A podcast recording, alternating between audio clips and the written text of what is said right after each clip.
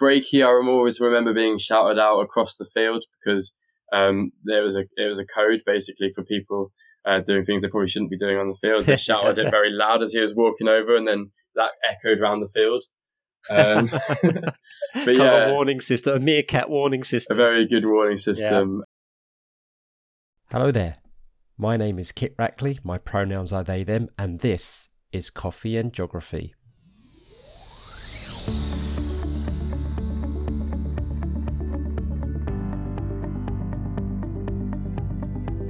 The aim of the show is to get to know, explore, and celebrate the diverse and intersectional range of people on this rock we call home and their love and passions of it. We'll find out why guests identify as geographers, and if they don't exactly, we'll have fun exploring all the myriad of ways that connects their life to geography. So, pour your favourite brew, get cozy, and listen in. Oh, and don't forget to subscribe and follow us on Twitter at CoffeeJogPot off we go. Hello, everybody. Welcome to Coffee and Geography, and I'm joined with someone who I've got lots of connections to. Not met that much, but actually very connected to, as you'll very much uh, find out during the episode. And I'm joined by Niall Cole. Hello. Hello. Good morning. I'm allowed to say that. Yeah. yeah, of course you're allowed to say. Yeah, absolutely. So yeah, it's um, ten past ten, and to give a timestamp, everybody, because you're listening to this in well, you'll be listening to this whenever you're listening to it, but earliest is probably November. What's today now? Was it 26th of August? So on. Yeah. and uh, that's actually quite a relevant day because that means yourself, you are, of course, a week away from starting your first full time teaching post. Congratulations. Thank you. Yeah, yeah. We'll wait and see how that one goes. I feel, I'm, I'm feeling ready. I mean, I'm at the point now, I think, where I'm kind of ready to get back into it, but I have absolutely no idea like I mean, loads of people last year said to me that kind of they forgot how to teach when they got back after summer holiday. So considering I only had one year of like training, I'm, I'm a bit worried about how those first few lessons are going to go. But excited at the same time just to get back into the flow of everything. And yeah, I I remember that feeling. It's like a mixture of complete excitement, not waiting to not can't wait to see the kids again, and complete dread at the same time. yeah, and um, I've got lot, uh, plenty of plenty of friends and, and teaching colleagues in in the United States, for example, who are who are listening to this. I do not know you folks how you can have like three months break. You know, um, for everybody who just didn't see Niall's face there, Niall's face was like, "What?" So, but yeah, it's like because I don't know. It's I I don't know where I stand with this. Some people argue it would be nicer to have more regular but shorter breaks. Some people would say no, I'd want a even bigger summer. I don't, I don't know where I go backwards and forwards with that. I don't know. What do you think? No, I mean you don't you haven't even started the career really. I don't know if you have an opinion. I've seen that recently. I've seen a lot of people on EduTwitter go like saying about oh like kind of more like separated breaks, maybe like two weeks breaks all the way through. And I don't really think I've got an opinion yet. It's nice to have like the kind of four weeks breaks at, like in the summer and kind of enjoy mm. those summer months. But then at the same time, I feel like you do get quite run down, don't you? Like towards the end of yeah. half time. So it might be like nice to have a little bit longer there. But I feel like you never really know, do you, until you actually kind of get into it and try them both out. Absolutely. I'll tell you what, right, okay, actually, this is where, like, the lag, the ridiculous lag between recording and release is actually going to work in our favour, right? Because as you're listening to the first time, it'll be at least November, right? So here's a sweepstakes for everybody, right? No, do not say anything live on Twitter at the time, right? When did Niall Cole hit the wall? Was it A, just a couple of weeks into term? B, halfway for the half, half term, or it's not till November at the time. But anyway, yeah, I mean, I used to hit I used to have be so full of energy for the first week or two, and then boom, and then already I was looking. And I've I've seen some poor teachers on Twitter already saying, "I haven't even started back yet, and I'm already looking forward to half term." but anyway, um, if you're not in the teacher profession, uh, you're probably thinking, "Oh, we go teachers moaning again about." It. But if if you know, you know. If you don't, you don't. All right, just speak to teachers. Okay, so Niall um, was a trainee geography teacher and now going to be what we call an NQT, a newly qualified teacher. A keen sportsman that is interested in everything and has learned not yet to say uh, no. Well, you'll learn very quickly, trust me. this means that you can find Niall teaching, um, find at many teaching events, particularly those of the Royal Geographical Society and the Geographical Association as a scholar um, and presenting the Friday Late Show on Teachers Talk Radio. So hopefully, um, yep, now you're back on the air by the time everybody's listening to this. That'd be awesome. You also supervise the Duke and Edinburgh exp- expeditions or angering drivers on the local roads. Oh yeah, these Norfolk roads. Yeah, I think there's a lot of like because that was mainly about cycling, and uh, I feel like you're really angry like at any sort of Oh. driver, um, or and when I'm walking as well. But in Norfolk, there's a I've forgotten what road it is. I think it might be the A11, but they do a time trial down the A11. Um, and I think that really winds people up as well. But I always look at the cyclists and I'm just like, why, why would you want to cycle down that road? Like cars just flying past you. So I tend to stick to the back roads and Yeah. enjoy the views. As someone who used to cycle to work quite a lot, I, I never, I really, really got quite anxious trying to go on those big roads, and I would stay on them as as short as possible time as I possibly could. And for those of you folks who are not aware about uh, the county of Norfolk, we don't have a motorway. We have, you know, the A11 is a, is one of our major carriageways between. It runs between um, between Norwich. It, it kind of goes toward through Thetford um, and then joins up the M11, but not until we get into Essex. So, yeah, right. So now, um, we are drinking a brew. We are. What do you What do you have with you today? So um, it's a L'Or coffee.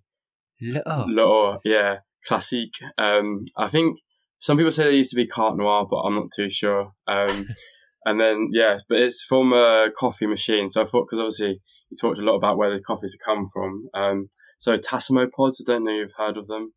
Hmm. Um, so they're like pod, kind of pod machines, and they do these like tea discs. They're called. Uh, so there's an interesting because I know you're quite interested in going and looking at some of the sustainability. Because there's there's I'm waiting to find out myself still, but you can recycle them um, using TerraCycling, uh, TerraCycle Ah. system. But I haven't looked too much into uh, how kind of sustainable and stuff it is, so it might be interesting to, to check that one out. I love how now I'm getting to you know the point where I've talked to quite a few people. So uh, I think you're what we what we on at the moment. I think you're my twenty. I think this is twenty four, right? Oh, And the last person to mention TerraCycle actually was uh, Dr. Jess Tipton, and who was episode sixteen. So um, we're st- I'm starting to get this thing now where where there's connections being made between guests, which is perfect because this is one of the things that this podcast is aiming for is that there's more that connects us, you know, than we realise. So yeah, that's really cool, and that'll be something that's going to be great for the Coffee and Geography interactive map, which people can find on the website. And uh, to see if they can investigate the sustainability, and I know that uh, that uh, Niall, people like yourself and other geography teachers, keep an eye on that map. Might be able to use it as a learning resource. so definitely will. Yeah. Right, your location then. So we'll, we're probably going to talk a bit about this because we've both got big connections to where you're from, and that is the South Norfolk area. And in fact, you uh, you were born and raised in the catchment area of the school I taught at for 13 years. So um, in in South Norfolk, but um, you're you're going to be moving away at some point. How much of a South Norfolk lad are you? I mean, how much does it form your identity? Is No, I, well, I, I love it. I like kind of I love everything that I can do. I mean, I, I always talk about how it's kind of pretty impressive how I'm literally ten minutes drive from Norwich city centre, and you get all everything there that you kind of want of city life and urban life, and all of the kind of unique history that's gone into the city, whilst also being right on the Broads. Um, so Mm. there's such a lucky balance, which I don't think you probably get in many other places. Um, so I will miss that side of it, but I, I mean. I, I was thinking it's interesting with place because I always associate place with the people and kind of that I meet in those areas rather than necessarily the area itself. So I've never felt too attached to one specific place. and more kind of tend to float around wherever I want to go and see the people that I want to see. So I definitely associate myself as a, a South Norfolk boy, but um, kind of I, I like to just take in everywhere I go really and see how it is when I get there. you you did the you did your teacher training your PGCE course at the University of East Anglia, Yeah. which is how we met. Um, and and I'm just wondering because you've got quite a few majority of people on that cohort would have been people who have come from other parts of the country. So did you ever get into a conversation with those other folks about you know why is it you decided to do your PGCE local? Why you did do what everybody else does and kind of go somewhere else and do it? I mean, Yeah, I mean, I, I think it's an interesting year as well because I think obviously with kind of COVID and pandemic, I mean, hmm, probably everyone comes up with that at some point and mentions how that's impacted things. But I think there's a there's a real ma- like mixture this year of people that were from Norfolk or different areas of Norfolk, and then people that had moved. And actually, a lot of people were quite surprised about the people that had moved to Norfolk to do the PGCE because in this year it was harder to meet people on your course. Like Yeah. people didn't like everything was online pretty much. I think I had a week worth of in in kind of uni days, and then everything in on placements were obviously in Wow. person. Yeah. But um, obviously the session that you did with us was online. Um, and Mm. everything else was kind of the same. So it was quite hard to go and meet people, and we didn't really kind of go and see each other on the cohort. But when we got into conversations about it, and it's quite it's quite funny, and it's quite funny the perceptions that some of them formed. I'd say of Norfolk. Um, so like some of them who because we would we would often go for like maybe countryside walks. That's one of the things that you could still go and do for large parts of it. And we'd go to really like kind of really nice places like Burnham, Overy, and like kind of Yeah. so their perception of Norfolk was kind of like this posh Norfolk, kind of like Land Rovers, Barbour jackets, that sort of kind of Norfolk. And they're like, oh, I really like the Norfolk lifestyle, and it's slow, and and that's not necessarily how I think a lot of people from Norfolk would assume or would kind of call their, their like describe their lifestyle. But I also think Norfolk is such a, a a diverse place in terms of like wherever you go that you've got so many different kind of I wouldn't say cultures, but just different ways of life and um, Mm. different activities and stuff that people tend to do there. And Nor- Norwich itself is very different, even if you go then 15 minutes outside of Norwich, like what you would expect. So it was interesting to get their kind of opinions of the area when they had only kind of been able to see very small like segments of it. Um, but yeah, it was interesting. Yeah, and when I, when I taught when I taught at the high school um, right near where you live, um, it was what was really interesting to me is that is that it was a it was a microcosm, of course, of of the area. It was it was it was very very white. It wasn't very diverse in terms of in terms of race in that respect, but it was it was exceptionally diverse, as you just said, with regards to the different ways of life that each of these students had. So even though you know we only had, I think it was only like two percent of the students were non-white, Mm. is, which was which is generally reflective of the area. But um, but even within those, you still had quite stark differences, and the catchment area of the school actually expanded while I was there to include, um, and you'll recognise these names, and I'll, I'll describe what they are for other people, but to include places like Lakenham. You know, in Norwich, which is in which for everybody who don't know, that's an inner city part of Norwich, which is one of the one of the more deprived parts of, of Norwich in some respects. But then you've got, and then it then you go out to the opposite end to where you are, you know, in the Rockland area, which is very rural, uh, a mixture of people who have who have very strong rural backgrounds, a couple of areas which have got rural poverty, but very very affluent rural areas as well. And it was just, and even the mixture, the diversity with in between you, the rural folk was just incredible to me. Um, so I tried to play on that diversity as much as I, much as I possibly could and we don't want to be hom- homogenizing people even on that respect.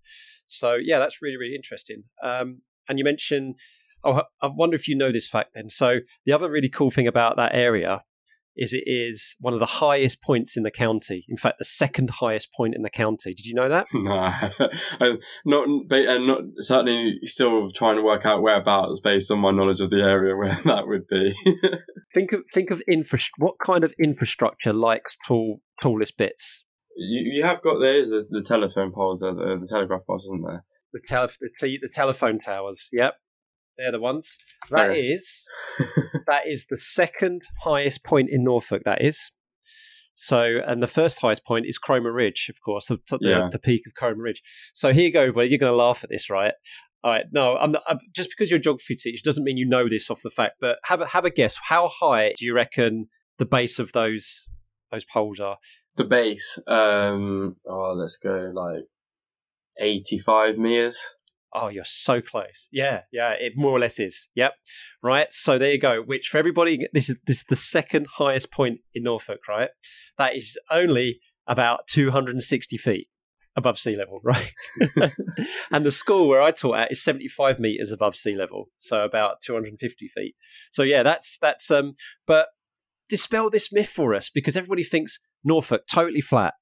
So, but you've been you've cycled around Norfolk. Yeah. You're shaking your head. You cycled around Norfolk. So tell us what what is it re- in reality? Oh, I always say this. I- It's very undulating. Like it's very up Yeah. and down. And like on any on any of my cycle routes, there's quite a few hills. They're all short, but like I, there's no flat hardly at all. There's there's one part where I'm literally cycling along a road, like in in a valley, along like kind of along the river, and that is flat. But then anywhere outside of it, you are going up a hill. Like they're very short, but they're very up and down. You never really get much of a much of a break, and particularly, uh, I mean, North Norfolk's even I'd say more kind of undulating. But it, yeah, mm. and Gas Hill in Norwich. That's Gas Hill, Norwich. Any, anyone that's been in, in and around Norwich and does some running or cycling or wants a bit of a challenge knows Gas Hill. So there are some hills. It's not completely flat. Yeah. and a uh, shout out to one of my ex students who went to that high school, um, Johanna, who in episode 18 talked about the gas hill gasp. So, yeah, and I used to live at the top of Gas Hill. So uh, I did the gasp voluntarily sometimes getting back home from work oh. when I was much, much fitter. But yeah, you talked about North Norfolk, of course, and that's where the um, the glacial terminal moraine of Cromer Ridge is located, and and that is the highest point in Norfolk, standing at around 100 meters above sea level, 330 feet. So yeah, just because we're low lying, everybody doesn't mean it's not. And Niall used the perfect word, undulating, because I've cycled, and you can get yeah. Right, that's brilliant. So you're you're going to be moving away now um, mm. to not too far away in, in, you know as the crow flies, I guess. But you're going to Hertfordshire because you're going to be starting in a school in in Broxbourne. So so, so congratulations on that. So awesome. how are you feeling about moving away from from your heartland?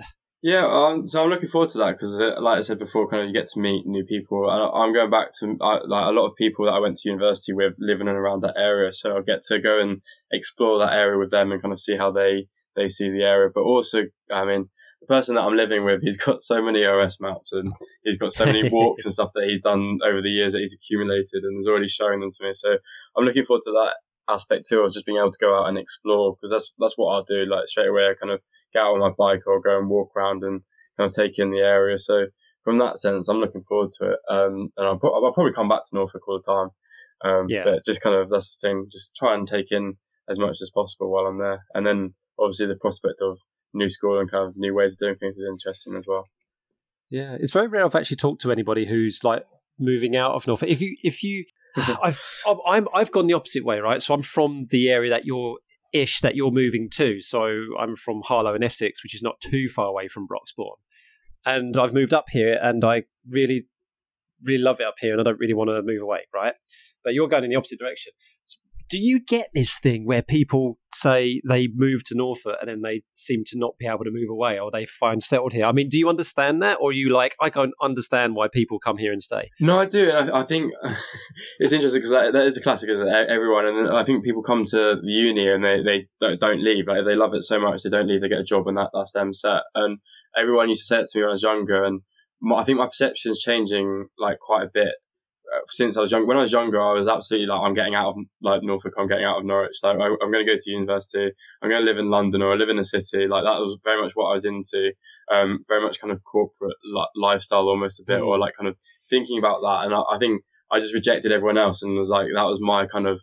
It's almost a bit of like a pushback of like everyone kind of like saying, "Oh, you'll love it here, and you won't want to leave, and you like you'll you'll miss it when you've gone and stuff." But now, mm-hmm. as I've came back, like, I've, and I've seen it very differently to how I saw it when I was younger because obviously I've gone away to university and I came back and this year like I've had to kind of go and explore a little bit more and like now I do understand that that sort of aspect of like why you wouldn't want to leave. It is hard though as well as in terms of a balance because as you said before it isn't necessarily the most diverse um, kind of place as well. So like I, I enjoy the the countryside. I enjoy going and spending time with people here, and at the same time because I like kind of taking in loads and loads and loads of different cultures and kind of spending time with mm. my mates from university who have like kind of different cultures and who kind of are very different people to what I had met, who I'd met before in Norwich and Norfolk.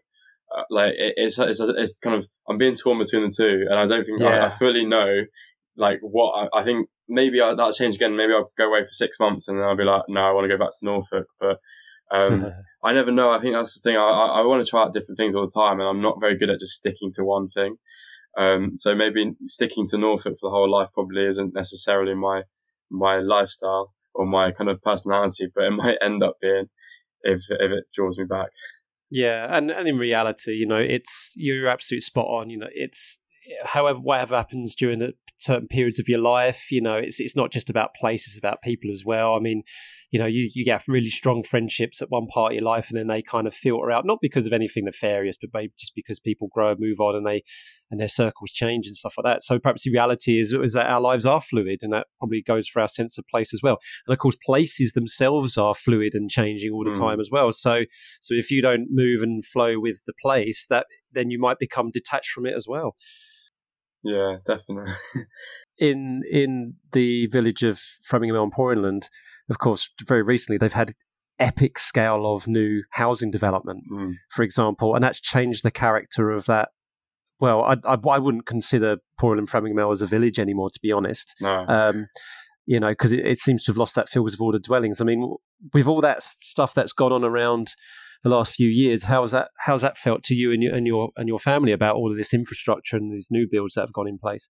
Yeah, no, I, I think that's a set. Like, I was literally about to then say what you just said about it not being a village anymore, and such. It's in that kind of in between place where it's not really a village and it's not really mm. a town. It doesn't have like a town centre or anything. It's kind of just got like a long road through with houses built either side of it. Um, and like, I think that it's very interesting to think about how it would grow, and it's very much. I think it is because it's so close to the edge of Norwich that like people are moving there and like kind of why there's like house demand. Then you've obviously got all of that kind of open space to build on.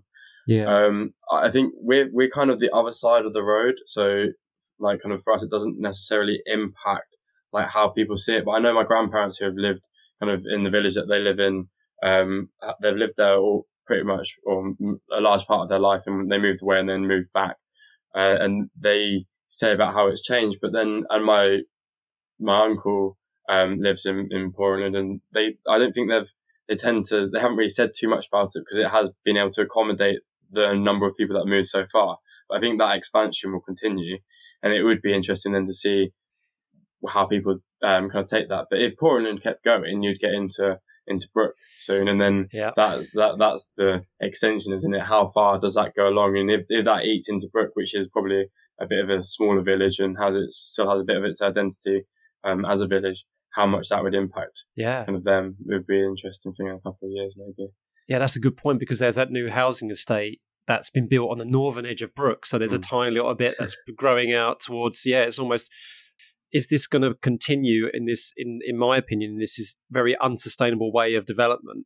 Or is there going to be a point where there's some kind of balance reached? Or are we going to end up with just a massive conurbation? But so interesting to see how, uh, how, how that pans out. Um, I'm going to move to a certain specific person then, someone who, when you was in high school, because you went to high school in mm-hmm. Norwich, and we want to give this person a shout because we both know them. In uh, you used to know him as Mr. Sprake. Uh, I used to know him as Matt Sprake because I was I was a colleague of his, but we both know him as Sprakey. Yeah, so, Sprakey. Sprakey. So we're just going to give a shout out to you, Sprakey. I hope you're doing okay. so, uh, so for me, yeah, he he taught um, PE at the school that I taught at, and we played football with each other quite a fair bit. So, um, but you experienced him as uh, from a student's point of view. So, go on, dish. Yeah, without embarrassing him too much, dish the dirt. Go on then. No, well, uh, it's interesting. he started off when I first started um, in high school. He was my head of house. So, um, like he, uh, like kind of, and that was how, how I kind of perceived him. He was one of the first people that kind of welcomed us in and everything. And then he grew with us all the way through uh, mm. football. I mean there's there's a, a, few different stories I could tell. I remember quite a few of them. I mean, there's one in year eight when um I was playing football after school, and I remember I, very vividly. I just I, I said to like, I just told someone that like it was a rubbish pass, and like he, he wasn't very happy. Let's just say that he, he pulled me straight over and was like, "Oh, you can't do that. Like you, you need to like think about." Like kind of how you how you motivate your teammates and how this and it was very and, and I, I still remember that so obviously he was probably right.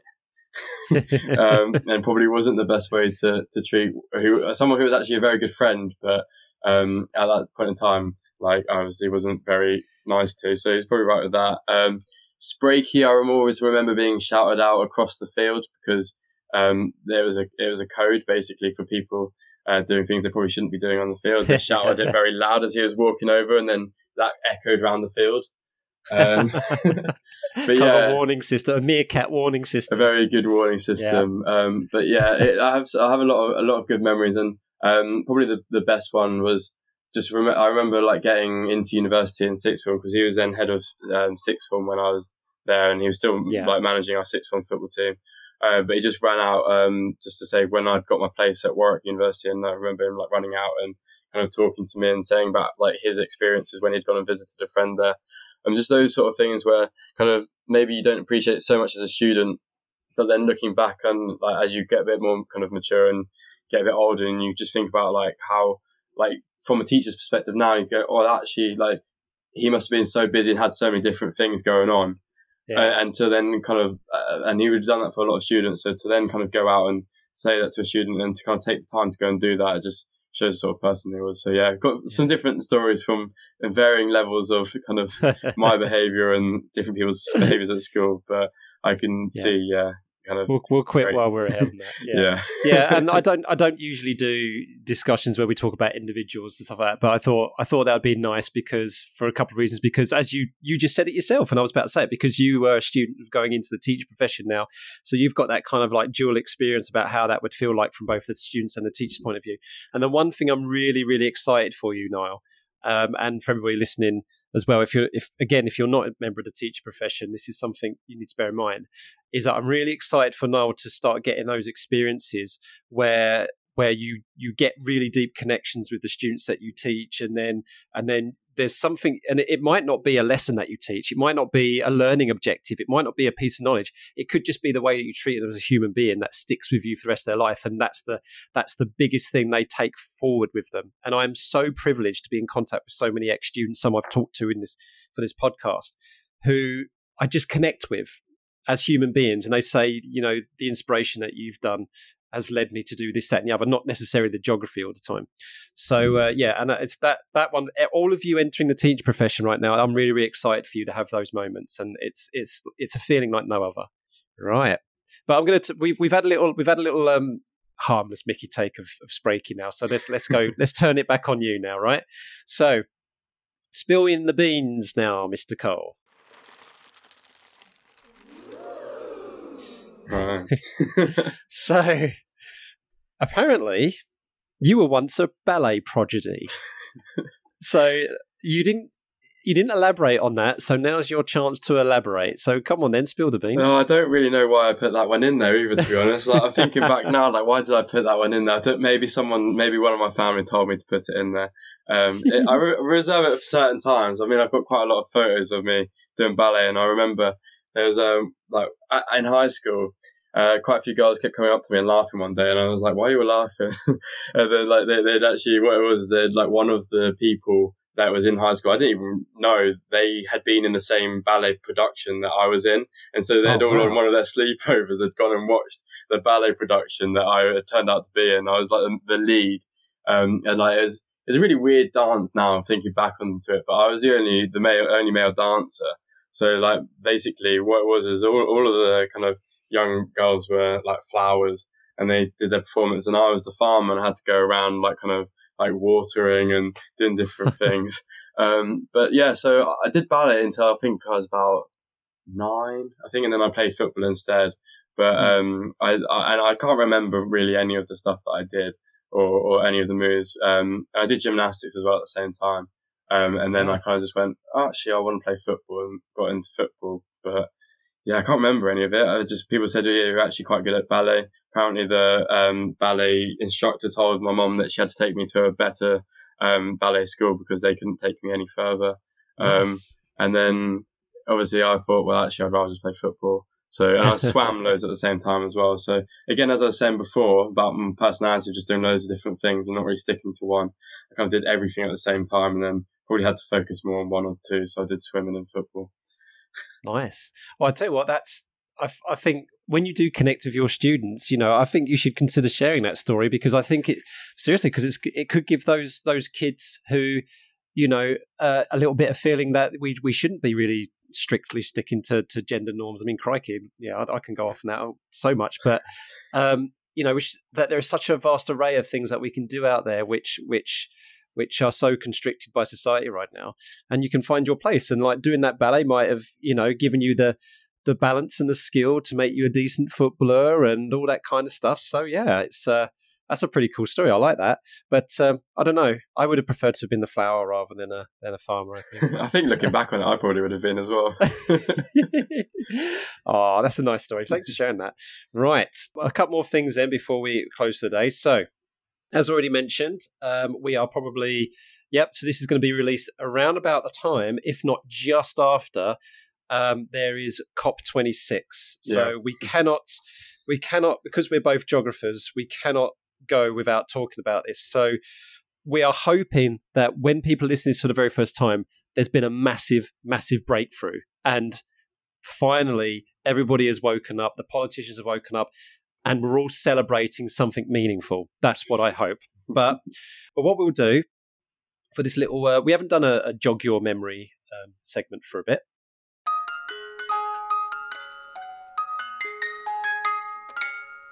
So jog your memory is when we look at um, a geographical his- historical event and then we try and guess when it took place. So, of course, COP26 is based on, it's called the Conference of Parties, where loads of different politicians, stakeholders, scientists get together and they try and bash out um, the way forward to deal with environmental issues. And, of course, the big one at the moment being the climate crisis. And a big part of that is the Intergovernmental Panel on Climate Change, the IPCC, who are um, a collection of, of scientists and researchers who basically gather the existing research. So they don't do new research, they gather the existing research and they voluntarily, without pay, gather it all together, assess it, synthesize it, analyze it, and put it out as a great big massive report. So we wonder whether the, the IPCC report back in August has actually led to anything with COP26. So then, Niall, before we get, before I get onto the um, the historical side of the things, how are you feeling about the whole process right now? Because there's a lot of people out there with like climate anxiety. How are you going to approach it as a teacher? All that kind of stuff. Yeah, it's such a hard one. Um, like for for me, in terms of kind of like, uh, I, mean, let's not get too political, but obviously my degree is in politics. But um, I'm hoping it's it's the like, the latter or the, the one that you said where actually everything turns out that we've got a kind of suddenly everything's good, everyone's realised, everyone's woken up, and there's a whole new policy that's going to be. So we can hope for that, and I'm obviously hoping for that, but I wouldn't necessarily hold out for it. But in terms yeah. of uh, like teaching approach, I, I don't. I find it hard for me. Like I'm like I've always been such a pragmatic person, which I think now I'm trying to lose a little bit because I think that it, like pragmatic is sometimes a bit of kind of not necessarily staying in touch with absolutely everything that you kind of feel and um, yeah, and kind of experience. Uh, but I don't, I don't get climate anxiety as such. But I, I think I, there is a lot of things where I, uh, I mean, some of the, probably the best like examples when you just see how we are freely able just to. Um, you look at some of the photos over the summer and just how people leave places. And I mean, I'll always go around if I'm if I'm in if I'm in a place and I've seen that like everyone's just left their rubbish and then I always kind of try and pick as much up of it as I possibly can. But I think like the fact that we're in a position where people do that and they don't think that's horrible, that gives me a bit of anxiety for kind of maybe human society. Yeah. um, but like go in terms of, I think it's interesting because we talk a lot about climate change and um, kind of I think if you look at the Geographical Association, a lot of events within the geography community, there's a big push of trying to bring alertness to the actual climate crisis. And we are in a, a crisis, I'd say not, not now, like I think that's not really a denied thing. Um, but teaching it this year, I was surprised. Obviously, it's the first time that I've taught, but teaching it and getting students' opinions, I was surprised at how many students were like, well, duh, we know how much of an issue climate change is. Like, like I, I don't think I was in a, a, single class where someone turned around to me, except one like one student, two students, I think, in the total of like 200 that I taught these couple of lessons to, said that they didn't think that climate change was a serious issue, and like most of them were like, well, we know this now. Like, what what can we go and do about it, sort yeah. of thing. It was more like, and I think sometimes we we go into this thing, oh, we need to kind of teach students to feel that um, climate change or to be alert to climate change, when actually so many of them appeared to already have been alert and they were then looking out for that kind of that next step of what can we hmm. do? What what actual actions can we do that's going to make a difference? And I, I was so surprised because everyone had told me beforehand, oh, like kind of, oh, like you might get this and you might get that, and I, I didn't get any of that. I, I, everyone and people were coming up to me, like students were coming up to me saying, oh, so I've gone and done this, or I've gone and done that, and um, are, I'm now buying only sustainable um, kind of purchases. I'm only buying sustainable clothes, um, those sort of things. Whereas, like, kind of like they actually wanted, you could see they wanted to make that that change already. It was more yeah. about just looking for those ideas of of how. Um, that was quite awakening call for me, I think. Yeah, and kids, uh, you know, we don't give young people enough credit. I think uh, well, I know that you know most teachers do, but I think in society in general don't give young people enough credit, and they do seem to be one or two steps ahead of the adults with this. So while we're all bickering and I wouldn't say bickering and arguing, a lot of us are moving in the same direction. But while the education sector is debating, shall we say, about how we're going to be teaching about the climate change issue, the kids are already saying, "Forget all that. We want to know what we want to do. We want what we want to do about it, and how we can hold adults to account about it." So yeah. they're already kind of thinking the next step ahead of it in front of us, which is which is um, which I think is a fantastic point you've made there.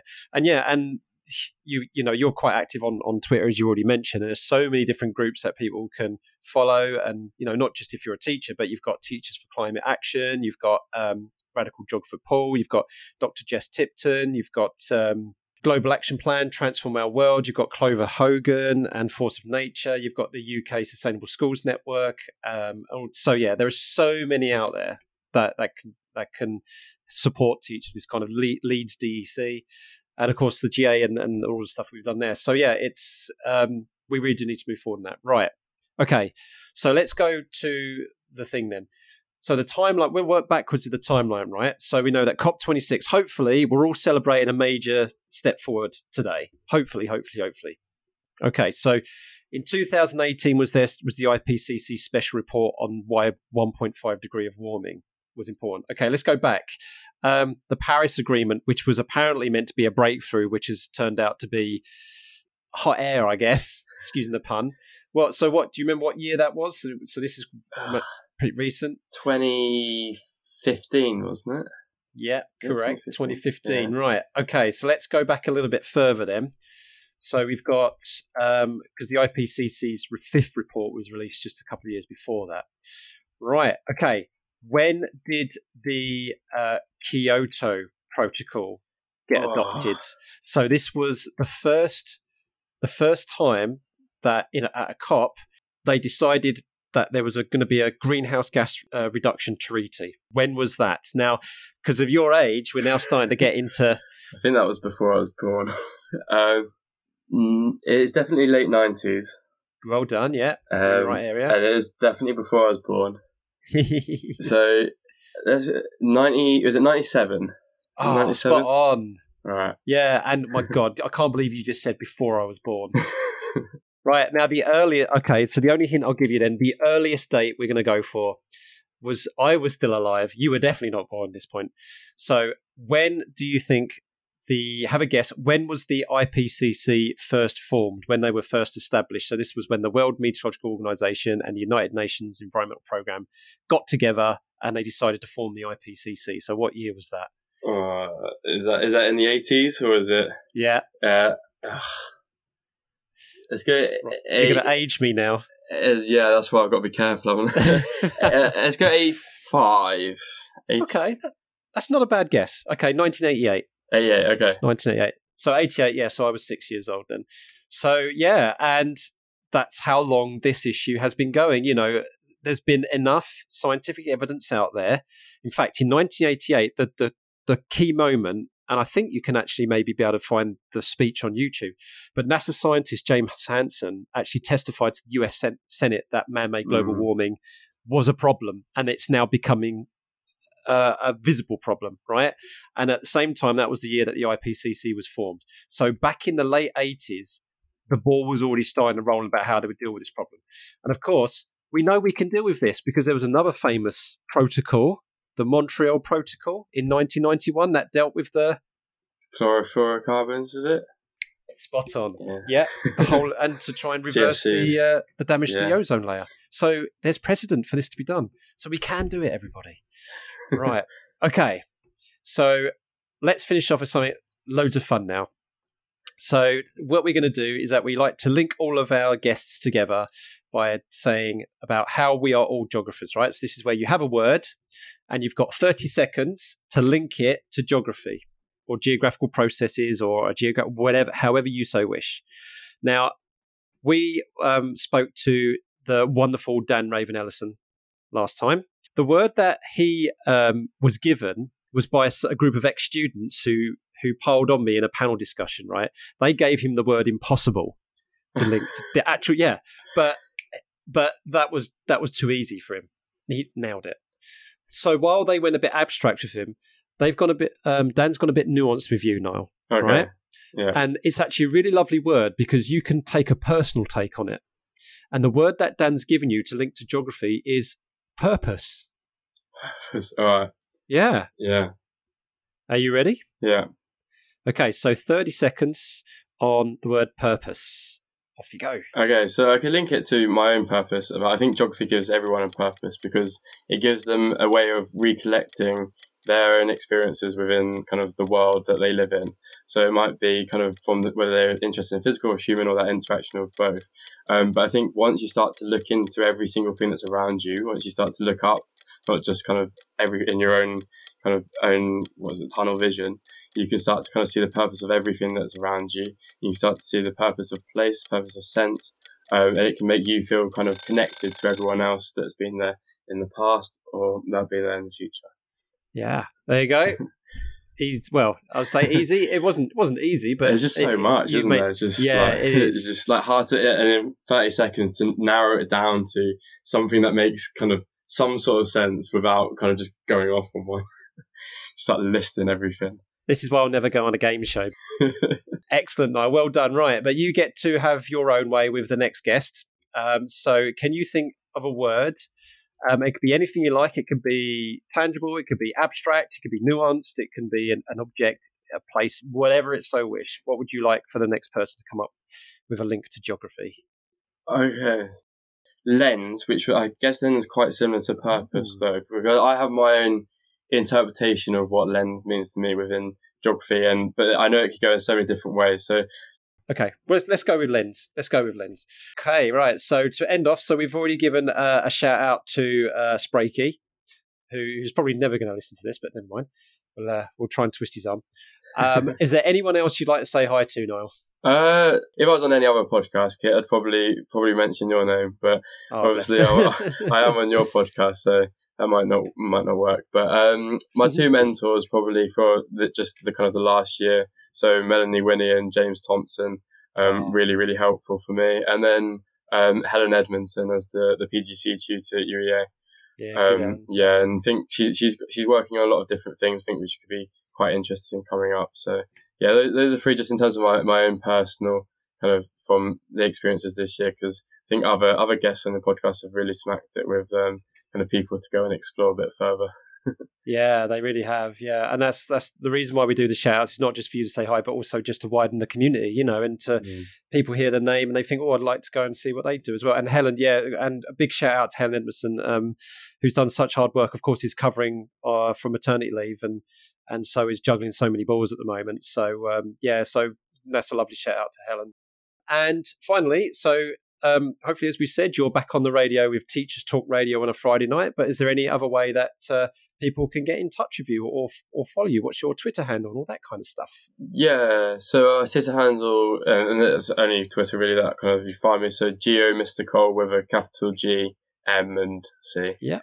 In there. Geo Mr Cole. Yeah. Lovely. Well, Niall, this has been an absolute pleasure to have a one to one with you rather than for a session or a lesson or, a, or the digital ether. So it was good to chat to you. And um, yeah, and I'm all looking forward to continue working with you in the geography teacher community and very best luck with your NQT. You're going to smash it. Thanks, Kit. it's been an absolute pleasure, and th- thank you. We'll, we'll see. Thank you so much for listening. We hope you had fun. If you haven't already done so, please subscribe so more stories and experiences can drop into your favourite podcast app. If you fancy being a guest or have any feedback, follow us on Twitter at coffeegeogpod and send us a DM. Or you could email coffeeandgeog at geogramblings.com. Until next time, keep geogging.